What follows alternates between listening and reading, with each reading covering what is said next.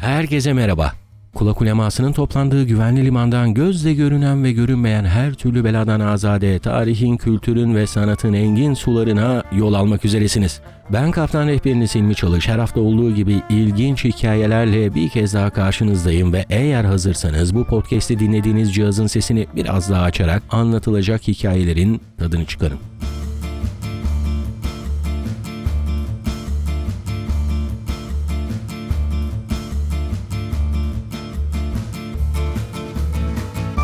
Efendim hoş geldiniz, safa geldiniz. Umarım keyifler yerinde, sağlık, sıhhat mükemmeldir. Bendeniz kulak uleması Hilmi Çalış. Bir haftalık aranın ardından bir kez daha karşınızdayız efendim. Nereden size sesleniyorum? Antalya'dan size sesleniyorum. Geçen hafta aslında biraz sürüncemede kaldım. Çünkü yine İstanbul dışındaydım. Yani podcast yayınlarına başladığım andan itibaren kayıt aldığım evimdeki o mütevazı stüdyodan uzaktaydım. Acaba bunu devam ettirsem mi, ettirmesem mi? Sadece evde mi kayıt alayım yoksa gittiğim yerlerde de olur mu filan der derken ya deneyelim bakalım nasıl olacak diye şu an Antalya'nın 41 derecelik sıcaklığında herhangi bir klima ve vantilatörün olmadığı bir odada kayıt almaya çalışıyorum. Çünkü bunlar parazit yapıyor. Benim de çok hassas olduğum bir konu pürüzsüz bir ses kaydı almak. E, hızlıca konuya gireyim. Hem ben burada ızdırap çekmeyeyim hem siz de merakla kalmayın. Kimdir bu Muzaffer Şerif diye programın başlığına koymuş olduğum ondan bahsetmekte fayda var. Neden ondan bahsedeceğiz? Birincisi dürüst olayım ki kendisine iltimas geçtim. Muzaffer Şerif Başoğlu İzmir'in Ödemiş ilçesinde doğmuş büyümüş. Beni bilenler vardır, bilmeyenler için de söyleyeyim. Ben İzmir Ödemiş'te doğdum, büyüdüm. O toprakların yetiştirdiği bir bireyim. Hatta çoğu zaman kendimi küçük Menderesli veya Lidyalı olarak da andığım vardır antik dönemden bugüne kadar. Devam edecek olursak Muzaffer Şerif Başoğlu hakkında bizim ülkemizde çok bilinen bir insan olmasa da bütün dünyada özellikle sosyal psikoloji dalının en azından kurucu babalarından kabul edilir. Hatta e, Muzaffer Şerif hakkında söylenen şeylerden bir tanesi deneyi psikoloji teknolojiye adapte eden ilk kişilerden biridir. Çok enteresan deneyleri var. Onlardan da bahsedeceğiz. Kısaca baktığımız zaman Muzaffer Şerif Başoğlu 29 Temmuz 1905 tarihinde benim de dünyaya geldiğim İzmir Ödemiş'te dünyaya geliyor. Başçavuşoğlu Şerif Efendi'nin dört oğlundan bir tanesi bir de kız kardeşleri var ama ilginç bir şekilde çocukların hepsi o kadar güzel eğitim almış ki Başçavuşoğlu Şerif Efendi'nin işte bir tanesi ceza hukukçusu olmuş. Türkiye'de bir takım kanunların yapımında da yer almış. Ee, daha sonra Ödemiş Belediye Başkanlığı da yapıyor bu arada. Muzaffer Şerif zaten birazdan bahsedeceğiz. Muhtar Şerif Ege Üniversitesi'nin zooloji bölümünün kurucusu. En küçük kardeşleri Tayyip'e yani kız olanı da felsefe okutmaya göndermiş. Daha Cumhuriyet'in kuruluş yıllarında böyle bir vizyoner ailenin evladı olarak dünyaya geliyor Muzaffer Şerif. Ama Muzaffer Şerif'in düşünce yapısını yönlendiren, onun özellikle toplumsal psikoloji üzerine yönelmesini sağlayan şey de onun gençlik yıllarında yaşadığı travma. Muzaffer Şerif diğer kardeşleriyle yine aynı şekilde babası tarafından 1917 yılında yatılı olarak daha 12 yaşındayken ortaokuldan beraber İzmir Amerikan Koleji'ne gönderiliyor. Bu arada küçük bir şey söyleyeyim. Bu İzmir'deki Amerikan Koleji 1912 yılında bir misyoner okulu olarak kuruluyor. Ee, 1937 senesinde Mustafa Kemal Atatürk tarafından Kızılçullu Köy Enstitüsü'ne çevriliyor ama Amerikalılar bir kere girdikleri yerden bir kez daha çıkmıyorlar. Daha sonra burası NATO'nun Amerikan üssü olarak yine kullanılmaya başlanıyor. Mustafa Kemal'in o vizyoner kimliğiyle beraber Köy Enstitüsü'ne çevrilmiş olan yer günümüzde İzmir'deki NATO hava üssünün olduğu yer efendim. Neyse biz Muzaffer Şerif'e geri dönelim. Muzaffer Şerif 1917 senesinde henüz 12 yaşındayken yatılı eğitime başlıyor. Malumunuz 15 Mayıs 1919 tarihinde Yunan kuvvetlerinin Mondros Ateşkes Antlaşması'na göre İzmir'e çıkması ve kısa süre içerisinde Ege'nin büyük bir kısmına hakim olması ve o sırada yaşanan zulüm henüz çocuk yaştaki Muzaffer Şerif'in belleğine yerleşiyor. Bu süreçte e, yaşananlar kafasında halkların arasındaki zıtlaşma ve ırkçılık fikirlerinin nereden çıktığına ve buna bağlı olarak bir içsel tepki oluşturmasına neden oluyor. İlk çalışmasını da ırk psikolojisi üzerine yapması onun nedenli bir travma yaşadığının da bir göstergesi. Bu yıllarla ilgili 1967 yılında verdiği bir demeçte şöyle diyor. Genç bir erkek çocuk olarak insan gruplarının ciddi etkileşimi sorununa tanık oldum ve bu beni duygusal olarak derinden etkiledi demiş. 1924 e, yılında İzmir'deki Amerikan Koleji'nden mezun oluyor ve mezunu olur olmaz İstanbul Darülfünun'una daha Cumhuriyet'in ilk yılları malumunuz üniversite yasası falan çıkmamış Darülfünun olarak alınıyor ve orada felsefe okumaya başlıyor. Ondan sonra mezun olur olmaz da İzmir Muallim Mektebi'nde öğretmenlik vesaire filan ama bu arada çok enteresan bir şey oluyor. Malumunuz Cumhuriyet'in ilk yıllarında bir takım sınavlar ve burslarla beraber çoğu öğrenci ki bunun en meşhuru da Sabahattin Ali'dir. O da e, bir sınav neticesinde başarı kazanıp Amerika Birleşik Devletleri'nde Harvard Üniversitesi'nde psikoloji master bursu kazanıyor. Şükrü Saraçoğlu'nun da ona desteği olmuş olabilir. Çünkü Şükrü Saraçoğlu da ödemiştidir o da. Bir ihtimal ki orada bir ahbap çavuş ilişkisi olmuştur diye tahmin ediyorum ben. Amerika'da e, bir makale yayınlıyor. Çok enteresan. Bu tam da e, master bursuyla ilgili Hunger as a Factor in Learning yani bir öğrenme faktörü olarak açlık diye enteresan bir makale yazıyor ve insanlar ondan bir şekilde bahsetmeye başlıyor. Çok kısa bir süre Almanya geçiyor. Dünya e, Savaşı'ndan önce 1932 senesinde de günümüzde Gazi Üniversitesi Üniversitesi olan Gazi Terbiye Enstitüsü'nde ruhiyat muallimi oluyor. Ne demek bu ruhiyat? E psikoloji. psikoloji öğretmeni olarak işe giriyor. Daha sonra bir burs daha kazanıyor. Bu sefer Kolombiya Üniversitesi'ne gidiyor. Kolombiya Üniversitesi'ndeki tezi zaten bayağı ses getiriyor. Sosyal normların psikolojisi e, ve sosyal psikolojinin öğrenilmesi gereken, okunması gereken e, belli başlı temel kitabı kabul ediliyor. 1936'da da kitaplaştırıyorlar bunu hem İngilizce hem Türkçe olarak. Bu arada günümüzde çok fazla kitabın kitabına ulaşabilme şansımız yok. Basılmıyor. Buradan da söyleyelim efendim. 1936'da Türkiye'ye dönüyor. Malum ondan sonra e, Dünya Savaşı vesaire filan derken 1939'da doçent oluyor. Ankara Dil Tarih Coğrafya'da. 1943'te de 1905 doğumlu olduğunu düşünecek olursak 37 yaşında profesör oluyor. Özellikle adanmış bir çalışma aşkıyla beraber durmadan üretmiş. Muzaffer Şerif'in bu yıllardaki düşünce yapısını anlayabilmek için onun Atatürk hakkında söylediği sözleri e, derleyip toplamak lazım. Şöyle demiş Mustafa Kemal Atatürk hakkında e, bu yıllarda vermiş olduğu bir demeç. Biz de bilhassa emperyalist kuvvetlere karşı bağımsız ve hür bir memleket olarak bağımsızlığımızı sağlayan İstiklal Savaşı'ndan beri ve milletimizin medeniyet ve kültür yolundaki imkanlarını güneşe çıkarmaya azmetmiş olan Atatürk inkılabından beri çürük inanç kokmuş bağnazlık aleminden çıktık kurtulduk diyor. Yani insanların belli başlı kalıplardan sıyrılarak daha geniş vizyonla 20. yüzyıla yakışan bir bakış açısıyla yaşamaya yönelik adım adımlar attığından ve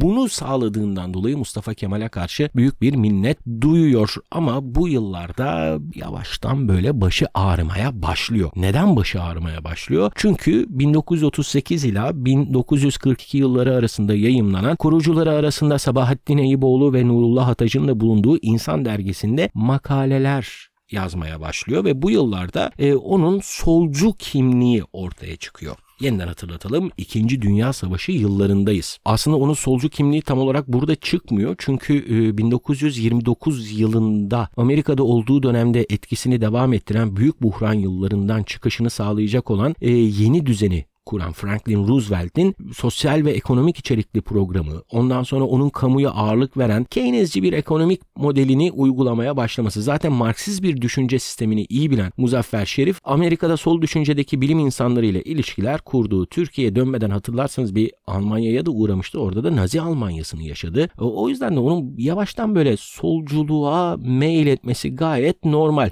Geldiğinde de çok garip bir şey oluyor. Çevresinde Niyazi Berkes, Pertev Naili, Boratav, Behice Boran bunlarla aynı okulda Dil Tarih Coğrafya Fakültesinde e, hocalık yapıyor. Irkçılığa, milliyetçiliğe karşı bir duruş ve alternatif olarak solcu bir yaklaşım geliştirmesi normal. Tabi bu ileride onun çok sevdiği vatanından uzaklaşmasını sağlayacak siyasi yelpazenin sol kanadında yer alan çoğu insan gibi bu memleket topraklarında can veremeyecek Muzaffer Şerif'te. Şimdi bu yıllar yıllarda dediğim gibi e, Almanya'da Naziler var. İşte İtalya'da faşizm Mussolini ile beraber yükselmiş. Onun birleştirici, kaynaştırıcı, ayrılıkları ortadan kaldırıcı düşünce dünyasına hiçbir şekilde uymuyor. Irkçı hareketlerin ülke için bir tehlike olduğunu belirtiyor ki ileride de bir ifadesi olacak. Zamanı gelince söyleyeyim onu da.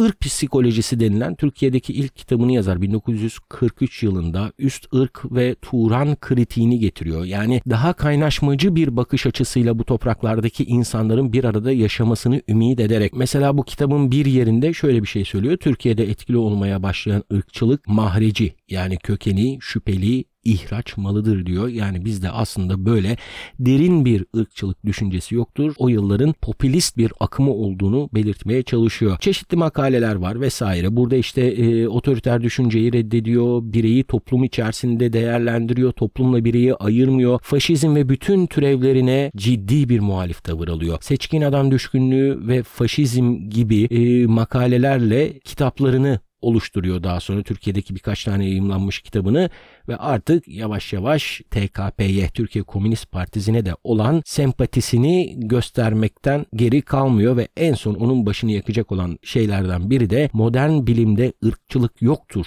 gibi bir düşünceyi kendine şiar edinip bunu her yerde belirtmesi ve buna bağlı olarak da 1944 yılının daha henüz savaş devam ederken Ocak ayında Dil Tarih Coğrafya Fakültesindeki bu ayrılıkçı veya ayrık düşünceli hocalara açılan o dava. O davada Muzaffer Şerif tutuklanıyor. Öğrencileri onun aleyhine şahitlik yapıyorlar. Muzaffer Şerif hapse koyuyor. Tabi o hapse konulduğu zaman bütün dünya ayağa kalkıyor. Amerikan üniversitelerindeki onunla dirsek çürütmüş olan bilim adamları diyorlar ki bu bir bilim adamıdır. Düşüncelerini açık açık ifade etmiştir ve buna bağlı olarak e, serbest bırakılmalıdır diye. Şimdi burada bir şey oluyor. Tam böyle 2. Dünya Savaşı biterken Türkiye İnönü'nün dahil olmasıyla beraber Büyükelçiliğin Amerikan Büyükelçiliğin çabalarıyla bu can bu bedende durduğu sürece gitmeyecek diye düşünülen Muzaffer Şerif serbest bırakılır efendim. Muzaffer Şerif serbest bırakılır, serbest bırakılır bırakılmaz. Garip bir şekilde Amerikalılar hemen der ki biz ona zaten burs vermiştik gelsin burada e, araştırmalarını yapsın diye. Muzaffer Şerif Ankara'dan Kahire'ye giden bir uçakla Haziran 1944'te Ankara'dan ayrılır. Kısa bir süre sonra da hemen Washington'a gider Kahire'den. Orada e, Şükrü Saraçoğlu'nun da bir dahli vardır diye düşünüyorum ben. Çünkü ilk Amerika'ya giderken Şükrü Saraçoğlu marif vekili Milli Eğitim Bakanı onu eğitime gönderiyor. Bu dönemde de Şükrü Saraçoğlu başbakan. Orada bir hemşericilik de vardır diye düşünüyorum. Ama çok enteresan bir şey var. Mesela 23 e, Aralık 1944 yani Ankara'dan ayrıldıktan 6 ay sonra neredeyse şöyle bir şey söylüyor e, başbakan. Bir profesörümüz hakkında Amerika Birleşik Devletleri hükümetince gösterilen ilgiden memnunuz. Muzaffer Başoğlu'nun izinli sayıldığını Büyükelçiliğe bildiririz diyor. Bu Muzaffer Şerif aslında Dil Tarihi Coğrafya Fakültesinden Princeton Üniversitesi'ne izinli gittiğini de kayıtlara geçirir. Bu önemli bir detay çünkü daha sonra vatandaşlığının düşürülmesinde de karşımıza bir kez daha çıkacak bu durum. 31 Mayıs 1946'da Milli Eğitim Bakanlığı bir anda Muzaffer Şerif'e bir mektup gönderiyor. Diyor ki bir yıllık iznim vardı bitti geri gel. E, hatta şöyle bir şey oluyor. Dil Tarih Coğrafya Fakültesine hemen bir soru soruyorlar. Diyorlar ki e, bu ne kadar izinliydi? O dönemde bölüm başkanı olan felsefe bölümü başkanı olan Carol Pratt e, Muzaffer Şerif 2 yıl izinli gitti diyor. O yüzden de 1947 yazında dönecek. Muzaffer Şerif, Dil Tarih Coğrafya Fakültesi dekanlığına mektup yazıyor. Amerika Birleşik Devletleri'ndeki çalışmalarının devam ettiğini, e, iki cilt olarak bir kitap çıkartacağını, ilkinin çıktığını, ikinci cildinin de 1947 senesinin Ağustos'unda çıkacağını söyleyip vakti geldiğinde Ankara'da her yönden bağlı olduğum vazifeme dönmek için buradan harekete geçeceğim diye de niyetini belli ediyor. Bu 1947'de çıkması planlanan çalışması devam ederken Caroline Hanım'la tanışıyor. Caroline Şerif olarak onunla dünya evine girecek olan o dönemki asistanıyla evleniyor. 1940'lı yıllarda Türk memurlarının yabancılarla evlenmesi yasak. Tabi bu evlilik duyulmaz olur mu? Mutlaka duyuluyor. Bu evlilik duyulduğu andan itibaren de Dil Tarih Coğrafya Fakültesi zaman kaybetmiyor ve diyor ki bu evlilik Muzaffer Şerif'in Dil Tarih Coğrafya Fakültesinden istifa ettiğinin bir kanıtıdır. Ve karar alıyorlar. Diyorlar ki biz artık Dil Tarih Coğrafya Fakültesinden bağlarını kopartıyoruz Muzaffer Şerif'in. Ama bu arada Muzaffer Şerif bir mektup yazıyor. Dil Tarih Coğrafya Fakültesine bir yabancı ile evlenmemesiyle ilgili bir kanundan habersiz olduğunu kendisinin Amerika'dayken bu kanunun çıkmış olacağını söylüyor ama Maalesef işler onun istediği gibi gitmiyor. Dil Tarih Coğrafya Fakültesinin almış olduğu bu kararı Milli Eğitim Bakanlığı hızlı bir şekilde onaylıyor. Bu da yetmiyormuş gibi Türk Silahlı Kuvvetleri diyor ki o dönemlerde üniversite hocaları yedek subay olarak as teğmen veya teğmen olarak askerliklerini yapıyorlardı. Biz senin asteğmenlik veya yedek subaylık hakkında iptal ettik. Türkiye'ye geldiğinde yeniden er olarak askerlik yapacaksın. Mesajını gönderiyorlar büyükelçilik vaziyetiyle. Bitti mi? Bitmedi. Gerçekten bu dönemde 1947-48 yıllarında Muzaffer Şerif'in başına gelen pişmiş tavuğun başına gelmiyor. Adam orada bütün varlığıyla beraber bilim adına bir şeyler yapmak ve Mustafa Kemal Atatürk'ün kurmuş olduğu o sistemin ürünü olarak kendini sergileyip ortaya bir şey koymaya çalışırken Türkiye'deki çarklar onun her şekilde ezilmesi adına gittikçe yoğun çalışıyordu. Mecburi hizmetini tamamlamadığı için tabi memurların belli bir süre istifa etmesi falan yasak ya izinli sayıldığı dönemde kendisine ödenen maaşların geri alınması için dava açılır ve kendisine bu ödenmediği takdirde haciz geleceğini söylerler. Bir darbe daha geliyor bunun üzerine hem milli eğitimden hem Türk Silahlı Kuvvetlerinden hem de işte maliyeden darbeyi yiyor ve e, ceza hukukçusu olan kardeşi Mutahhar ben artık e, kardeşimi reddi mirasla ailemden çıkartıyorum diyor. Öyle bir darbe yiyor ki her yönden Muzaffer Şerif ama galiba kendisini tüm bu dertlerden kurtarmak için tamamen çalışmaya veriyor, üretmeye veriyor. Bir takım şeyleri görmemeye başlıyor böylelikle. Peki bu onun düşünce yapısında bir yara oluşturmuyor, mutlaka oluşturuyor. Çünkü kendisine ilerleyen yıllarda manik depresyon tanısı konmuş ve buna bağlı olarak da bir takım dertlerden muzdarip olmuş efendim. Durmadan darbe alan Muzaffer Şerif bir şekilde her şeyle bağlantısını kopartır, sadece konusuna odaklanır, üretir, üretir, üretir ama bir şey yapmaz. O da Amerika Birleşik Devletleri vatandaşı olmaz. Çünkü çok kolay bir şekilde olabilirdi. Zaten kızı Su da e, bunu söyler. Kendisine getirilen vatandaşlıkla ilgili olan bütün kağıtları imzalamaktan vazgeçti. Karısı Caroline Amerika Birleşik Devletleri vatandaşıydı. Çok rahat Amerika Birleşik Devletleri vatandaşı olabilirdi. Türkiye'ye dönebilir miydi? Hayır Türkiye'ye dönemezdi. Çünkü Türkiye'den pasaportsuz ayrıldığı için aslında kaçak sayılıyordu. Türk yurt dışına kaçak gitmiş sayılıyordu. O yüzden de e, geriye de dönemiyordu. Hiç geriye dönemedi Muzaffer Şerif ve Muzaffer Şerif Alaska'da hayatını kaybetti. Amerika'da da rahat durmuyor çünkü komünist yaftası yendiği için 1950'li yıllarda McCartney soruşturmasından geçiyor o cadı avında ama Allah'tan yırtıyor. O çok daha fazla bir şey yaratmadan ona herhangi bir problem olmuyor. Bu arada çok güzel bir detay var. Ee, çok yakın dostuymuş efendim Ruhi Su. Kendisinin Türkiye'den gelen herkese bir Ruhi Su'yu sordururmuş. Ee, o kadar severmiş ki Ruhi Su'yu kızına da Sue adını özellikle vermiş. Ruhi Su hatırına e, onun adını bir şekilde yaşatmaya çalışmış. Türkiye'ye dönmek istedi mi? Bence dönmek istedi ama Türkiye'de hakları elinden alınmış. İşte haciz olmuş. Gelse er olarak kaç yaşında olduğu fark etmeksizin askere alınacak. Efendime söyleyeyim e, haciz gelmiş, e, üniversiteden atılmış, o olmuş, bu olmuş. Ama diğer tarafta da Amerika Birleşik Devletleri'ndeki üniversitelerin ona vermiş olduğu destek, sağlamış olduğu burslarla beraber de durmadan üretmiş ve öyle şeyler üretmiş ki dünyaya mal olmuş bir kişiden bahsediyoruz. Peki neler olmuş onun yapmış olduğu araştırmalarında? Biraz da bundan girelim. Lafı da fazla uzattım onun hayatı ile ilgili çünkü kolay bir hayat yaşamış. Onu da söyleyeyim efendim. Muzaffer Şerif e, laboratuvar ortamında psikoloji deneyleri yapan bir insan. İlk yaptığı deney de otokinetik adı verilen deney. Muzaffer Şerif bu deneyde otokinetik etki diye bilinen bir görsel algı yanılgısından yararlanıyor. Otokinetik etki karanlık veya uyaranlardan yoksun bir arka planda sabit bir ışığın hareket ediyor gibi algılandığı bir görsel algı yanılsaması olarak tanımlanabilir. Örneğin tamamen karaltılmış bir odada hareketsiz duran bir ışık noktasına uzun süre dikkatle bakıldığında ışık aslında yerinde durduğu halde hareket ediyormuş gibi algılanır. Bunu siz de evde bir takım şeylerle deneyebilirsiniz. Muzaffer Şerif bu işte otokinetik etki yanılsamasından yola çıkarak bireysel ve grup algılamasında normun yani ortak kararın nasıl oluştuğunu ve grup normunun bireyi nasıl etkilediğini araştırmaya çalışıyor. İki aşamalı bir deney bu. Deneyin ilk aşamasında karanlık bir odaya alınan bireylere belirli bir mesafedeki sabit ışık noktasına dikkatlice bakmaları ve ışığın kaç santimetre hareket ettiğini, sağa sola kaydığını tahmin etmeleri isteniyor. Dedik ya karanlık bir odada ışık hareket ediyormuş gibi görünüyor. Aslında hareket etmediği halde bu uygulama e, her birey için defalarca tekrarlanıyor efendim. Deneyin hiçbir aşamasında ışığın hareket etmemesine karşın denekler ışığın hareket ettiği mesafe konusunda bir takım sallamasyon tahminlerde bulunmuşlar. Deneyin Deneyin ilk aşamasında bireylerin birkaç tekrardan sonra hızlıca kişisel bir mesafe aralığı belirlediği ve sonra bu mesafe aralığını durmadan tekrar ettiğini e, söylüyor. Yani ilkinde 7, ikincisinde 15, 4, 5 filan derken daha sonra tutturuyor bir 5 santim, 5 santim, 5 santim diye kendi normunu oluşturuyor. Kendi düşünsel varlığını bir şekilde bu ifadeyle kanıtlıyor. Daha sonra gruplar olarak içeri alınıyorlar efendim.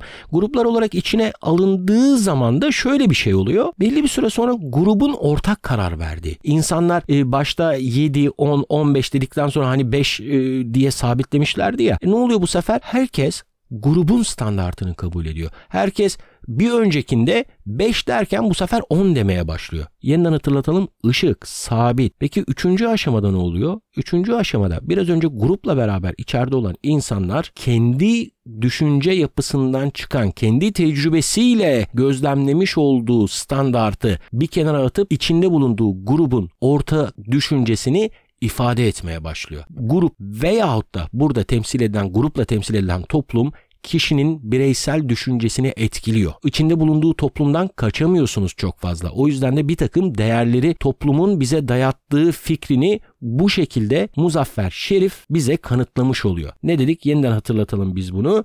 Önce kişiler kendi normlarını oluşturuyor. Daha sonra grupla beraber girdiklerinde grubun normlarını kabul ediyorlar. Üçüncüsüne tek girdiklerinde artık grubun normlarını benimsediklerinden dolayı onun normlarını devam ettiriyorlar. Asıl şova gelelim. Ee, Hırsızlar Mağarası deneyi efendim. Hırsızlar Mağarası deneyi çok enteresan. Aslında bu e, deneyle günlük hayatımızda kendimizi ait hissettiğimiz ve hissetmediğimiz gruplara daha önce bakmadığımız bir bakış açısıyla bakmış oluruz. O yüzden de oldukça önemli. Deney bize gruplar olan sevgi ve sempatimizin yanında ön yargılarımız ve gruplarla çatışmalarımız hakkında da bilgi sağlıyor. Biz ve öteki kavramlarının nasıl oluştuğu hakkında bize çok önemli bilgiler sunmaya çalışıyor. Deneyin amacına detaylı olarak baktığımızda şudur. Gruplar nasıl oluşuyor? Gruplar arasında çatışma nasıl ortaya çıkıyor? Gruplar arası çatışmaların nasıl ortadan kaldırılabileceği gibi bir takım şeyler hedeflenmiş. Muzaffer Şerif 1954 senesinde Amerika Birleşik Devletleri'nin Oklahoma eyaletinde yer alan Roberts Cave State Park'ta 11-12 yaşlarında 22 erkek çocukla bu deneyi gerçekleştirmeye başlıyor. 22 çocuk iki gruba ayrılıyor. Tabi bu 22 çocuk hiçbir şekilde birbirini görmüyor. 11'erli grup olarak ayrılıyorlar. Bu 11'erli gruplar o büyük kamp alanının farklı farklı yerlerine yerleştiriliyorlar. Ve sadece kampta kendilerinin olduğu düşüncesi onlara veriliyor. Belli bir süre o şekilde kalıyor diyorlar. Çocuklara bulundukları kamplara bir isim bulması isteniyor. Bunlardan bir tanesi Eagles, kartallar, diğeri Rattlers, çıngıraklı yılanlar ismini seçiyorlar. Grup normlarının oluşması için yüzme, yürüyüş gibi farklı gruplar kendi içlerinde gittikçe kaynaştırılıyor. Bu 3 gün sürüyor. 3 gün sonrasında da asıl cayırtı kopuyor diyeyim ben. İki grubun üyeleri de kendi içlerinde bir hiyerarşi oluşturuyor ve doğal bir şekilde astlar, üstler belirleniyor. Grupların tanıştırılması sağlanıyor ve öğrenciler sıradan bir izci kampındaymışçasına çeşitli spor ve eğlence dallarında yarışmaları gerçekleştiriliyor. Rekabetin yaratıldığı bu aşamada şaşırtıcı olan grup üyeleri öteki grubun mensuplarına düşmanca davranmaya başlıyor. Ayrıca her çocuğun normal hayattakinden daha iyi performans gösterdiği saptanıyor. Sanki bu yaz kampında başarılı olmak bir ölüm kalım meselesiymiş gibi oluyor. Grupların arasındaki çatışma, kendini gösterme çabası hatta oluşturulan rekabetçi ortamda gruplar birbirlerine zarar vermekten kaçınmıyorlar. Gruplar aynı yerde yemek yemek istemiyorlar. Birbirlerini aşağılayıcı sloganlar atıp şarkılar söylüyorlar. Diğer grubun bayraklarını yakıyorlar. Hatta geceleri birbirlerinin yatakhanelerini basıp çevreye zarar veriyorlar. Süreç tehlikeli sinyaller vermeye başladığında da deneyim bu aşaması durduruluyor ve ondan sonra çözüm aşamasına geliniyor. Muzaffer Şerif bu çocukları iki gruba ayırmanın bile aralarında düşmanlığa yol açtığını saptadığı deneyin son aşamasında durumu da nasıl düzelteceğini ve o çocukları aynı noktada buluşturmanın da bir yolunun olup olmayacağını bulmaya çalışıyor. Son aşamada çocuklar yeni bir bölgeye götürülüyor. Artık kendi kamplarından da uzaklaşmışlar. Rekabet ortadan kaldırılıyor ve hepsini ilgilendiren önemli sorunları bir şekilde çözmeye odaklanıyorlar. Örneğin kampın tek su kaynağı kullanılmaz hale getirilir. İki grup da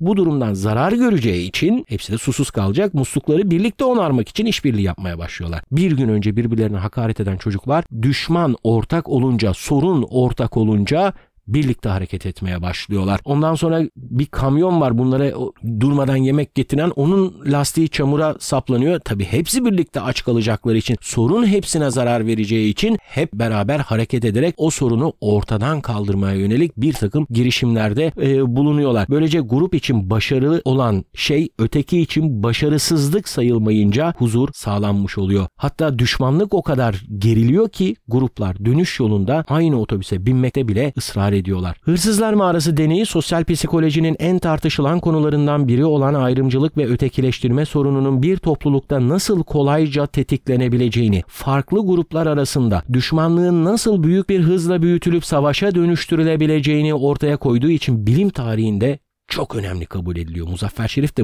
bu yüzden zaten sosyal psikolojinin en önemli figürü kabul ediliyor. Dahası çözümü de kendi içinde taşıyan bir deney bu. Çünkü Şerif'in de kanıtladığı gibi ayrımcılık başlatıldığı kadar kolayca da ortadan kaldırılabiliyor.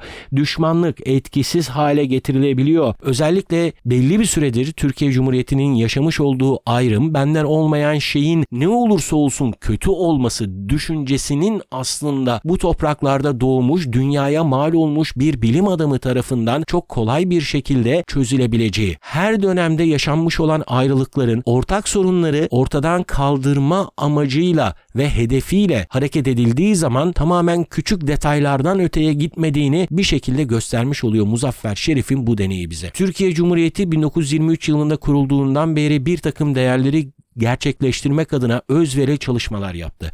Mustafa Kemal Atatürk'ün çizmiş olduğu hedefe gösterdiği şekilde gitmeye çalışırken çok fazla insanın ayağı tökezledi, çok fazla insan düştü, çok fazla insan çok fazla bedeller ödedi. En azından bu ülke adına değerler vermeye devam ederek. İşte Muzaffer Şerif de 1940'lı yıllardan beri gittikçe ayrılan, gittikçe bölünen, gittikçe düşmanlaşan bir toplumun içerisinden çıkarak aslında bu topraklarda son nefesini vermemiş olsa dahi bu topraklardaki sorunun çözümüne bir şekilde işaret ediyor. Bu ülkenin yarasına da parmak basıyor bu ülkede anılmayan, hayatından ders alınması gereken bir insanın hikayesini anlatmaktan ben gurur duydum. Umarım beğenmişsinizdir. Sabırla dinlediğiniz için teşekkür ederim. Önümüzdeki hafta görüşene kadar mutlu kalın, sağlıklı kalın ve esen kalın.